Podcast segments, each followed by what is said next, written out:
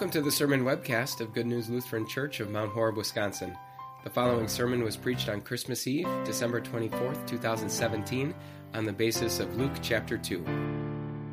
At the end of a very difficult year, it was exactly what planet Earth needed. NASA's Apollo 8 mission became the first manned spacecraft to leave the Earth's orbit. In fact, they made it all the way to the moon and entered the moon's orbit. And during the course of their mission, they were able to deliver to the people on earth an image that they had never seen before.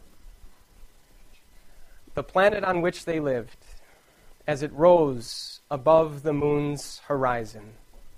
An Earthrise, as it came to be called. And then to sort of cap off that historic mission on Christmas Eve, 1968, 49 years ago tonight, the astronauts on board that spacecraft, Jim Borman, Jim Lovell, and Bill Anders, were preparing for a live television broadcast from Moon's orbit down to Earth. They were told by NASA officials that it might be the largest gathering of people, the largest audience ever assembled to listen to human voices. Some estimates suggest that a billion people tuned in, one quarter of the world's population at the time. These days, an event like that would be scripted down to the very last syllable.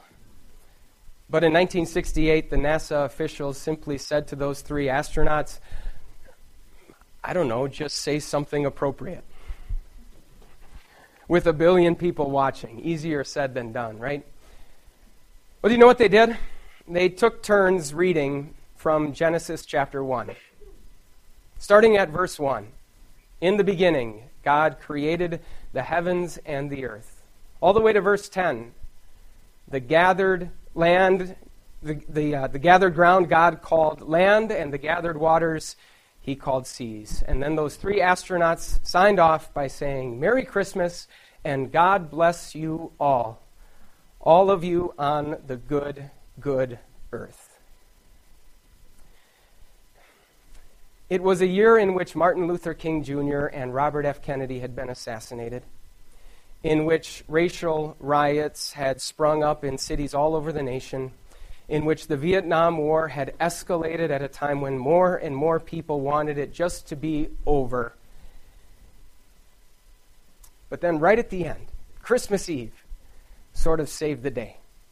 Mankind ascends into the heavens, sees the beautiful planet on which he lives, is reminded of where he came from and his place in the universe, and all of this with a billion people watching. All of this on Christmas Eve. It's one of those scripts that you just can't make up. A story that seems too good to be true, something that exceeds all expectations. Call me crazy, but I think as we gather here this evening, I think we could use a story sort of like that. And that's not just because we might think that 2017 has also been sort of a rough year. I'm not sure how 2017 would stack up compared to 1968. But if you're keeping score at home, we had those three hurricanes Puerto Rico, Florida, and Texas. Those mass shootings in Las Vegas and Sutherland Springs, Texas, the testing of nuclear weapons over in North Korea, racial tensions boiling over in Charlottesville, Virginia, and the abuse of power and the abuse of women in seemingly every corner of our society, from politics to entertainment to the media. 2017 has kind of been a rough year. But even more than that, as you sit here tonight and maybe reflect back on the struggles of the past year and prepare to move past this little diversion from all of those struggles that we call the holiday season, you're maybe wondering to yourself can anything save the day? Can anything turn things around? Can anything really make a difference? And call me crazy, but I think that what we need is more than just more of the same. More than just the same old, same old. More than just the status quo, but maybe turned up a notch. Sure, 2017 was tough, but this year I'm going to try a little bit harder. I'm going to work a little bit smarter. I'm going to eat healthier. I'm going to love better, and everything will be just fine. I don't know, I think something more might be needed. The kind of script that you can't just make up, the kind of story that seems too good to be true, one that exceeds and even shatters our wildest expectations. And thankfully, that's exactly what we have in front of us tonight in these words from Luke chapter 2. For hundreds of years, God's people had been expecting, waiting for him to send the promised Messiah. This was the man who was going to change everything, who was going to turn everything around, who was going to overthrow the oppressive Roman government and their heavy system of taxation. I don't know if they made up little red hats, but this is the guy who was going to make Israel great again. You heard him described as a king who would win every victory, defeat every enemy, whose rule would extend to the end of time and to the ends of the earth, a king of unbridled wealth and power and fame and glory. That's what they were waiting for. And what we have in front of us this evening is the story of how that expected king, that expected Messiah, was finally delivered. But did you notice? There is no power in fact, it's that hated Roman government that seems to be flexing its muscles and calling the shots. Caesar Augustus issues this census so that he can know just how powerful he really is, so that he can collect more taxes from the people. And it's that census that causes Mary and Joseph to take this unexpected, untimely trip down to Bethlehem, the city of their origins. Did you notice there is no wealth involved? Mary and Joseph are absolutely dirt poor. When there is no room for them to stay in the inn, they are forced to stay in the stable with the animals. There's no midwife to help deliver the baby, no servants to build a fire to make sure that he stays warm, no fancy bassinet that they got from the gift registry at Target, just a bed made out of straw in a feeding trough. There's no fame no glory, no dignitaries come to visit. The only onlookers are the cattle there in the stable. The only visitors are the shepherds. Meanwhile, everyone in Bethlehem is either sound asleep or maybe even staying up, partying late into the evening. If this is the story of how God's king is delivered, then it certainly is different from what we would expect. So, why is the story this way? Why does the story have to be this way. Well, even though it was just as recently as 1968 that mankind was able to have this view of the planet on which he lived, God, of course, had that view already for centuries. And sure, when God created planet Earth, it was, in fact, very, very good. And even when God still looks at planet Earth, it, it at least looks pretty. But God knows the truth. God sees absolutely everything. And it's not just the mass shootings and the racial tensions, sort of the societal level problems that happen somewhere out there, far, far away, that rise to the level of God's attention. No, God, God sees all of our issues as well. God sees how we become completely consumed with getting the latest and greatest thing, all the while becoming callous to the people who are hurting and in need around us. God sees how we sort of run around like chickens with our heads cut off after everything that we convince ourselves is so important, meanwhile, making so little time for the one thing that is essential because it is eternal. God sees how we seem to have lost the ability to treat people as people, but instead demonize those who are different and those who disagree, all the while hiding behind the safety of our screens. God sees every ill tempered word he sees every instance of neglect, he sees every perverted thought. You might say, Houston, we have a problem. It was barely a year after Jim Lovell and the other astronauts on Apollo 8 took turns reading Genesis 1 that that very same Jim Lovell said those very famous words Houston, we have a problem. Words now made very famous by the movie that is named after that mission, Apollo 13. You've maybe seen that movie. If you've seen it before, you know that one of the most dramatic scenes in the movie is when they discover that the carbon dioxide levels in the lunar module are rising faster than they had planned. And if they don't do something, eventually the air that they are breathing is going to poison them and put them to death. And so the engineers and the physicists down on earth below are sort of scrambling they need to figure out how can we rig up this makeshift filter using only the materials that those astronauts have on board and how can we radio up instructions that are sufficient and clear enough so that they can do the very same thing up there and their lives can be saved? It is so very easy for us to expect that if God is going to rescue us, that it would sort of look like that.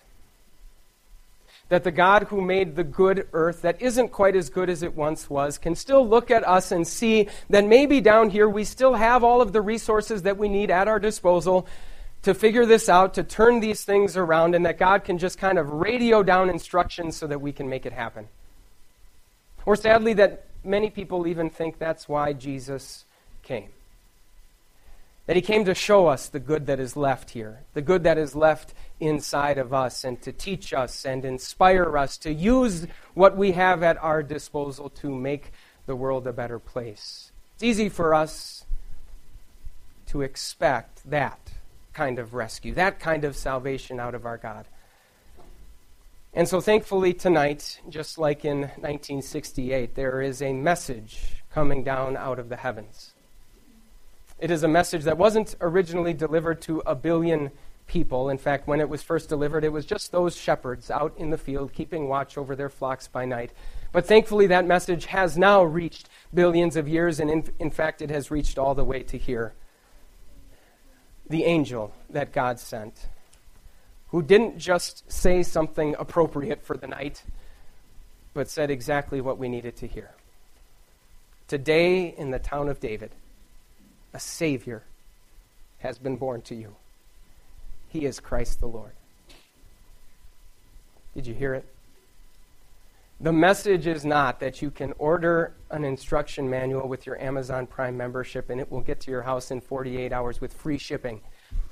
The message is not that a motivational speaker or a life coach or a self help guru will show up at your door and stay with you for the holidays to really help you fire up for the new year. No, the message is that a Savior has been born. That to rescue us from our enemy, the devil, to set us free from our slavery to sin, to set us free from our captivity to death, God Himself came down to earth. And He came not to show us how to fight the devil, but just to do it for us. He came not to show us how to master sin, but just to do it for us. He came not to show us how to escape our enemy death, but just to do it for us. That's why every detail of this story needs to be so strange. That's why every detail of this story needs to shatter our expectations. That's why God didn't make use of the existing power structures that were present in the world. It's why He didn't gather together worldly wealth. It's why He didn't make use of earthly popularity mechanisms or make the message of His Son's birth go, ri- go viral so that everyone would know about it. No, every last detail needs to be the exact opposite of what we would expect because the materials for God's salvation were not sitting here on earth. Every last detail needs to shatter expectations, all the way from the main character to every last facet of how that salvation is carried out. And friend, friends, maybe the best news of that message the angel delivered are two simple words a Savior has been born to you. Yeah, but not after the sins I've committed. No, listen. To you. Yeah, but if you knew what I did in secret. No, listen. To you. Yeah, but everywhere I turn, I see the carnage of the self centeredness that I've displayed in my life. No, listen. To you. There is a tag on the gift that God has delivered, and that tag has not just been written, it has been engraved, etched in stone with those words. A Savior has been born to you. You got time for one more space story? You don't really have a choice, do you? April 1961, almost eight years exactly before, Jim Lovell had said, Houston, we have a problem. It was Russian cosmonaut Yuri Gagarin who made history by being the first man to enter outer space.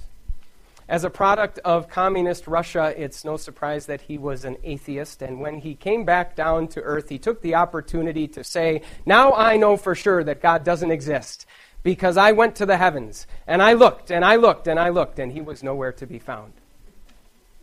It is natural that we would expect that to find God, we need to climb up to the heavens.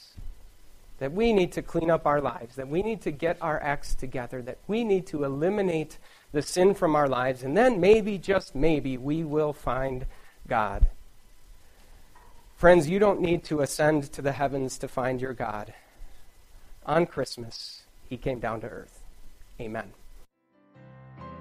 For more information about Good News Lutheran Church, visit www.goodnewslc.org.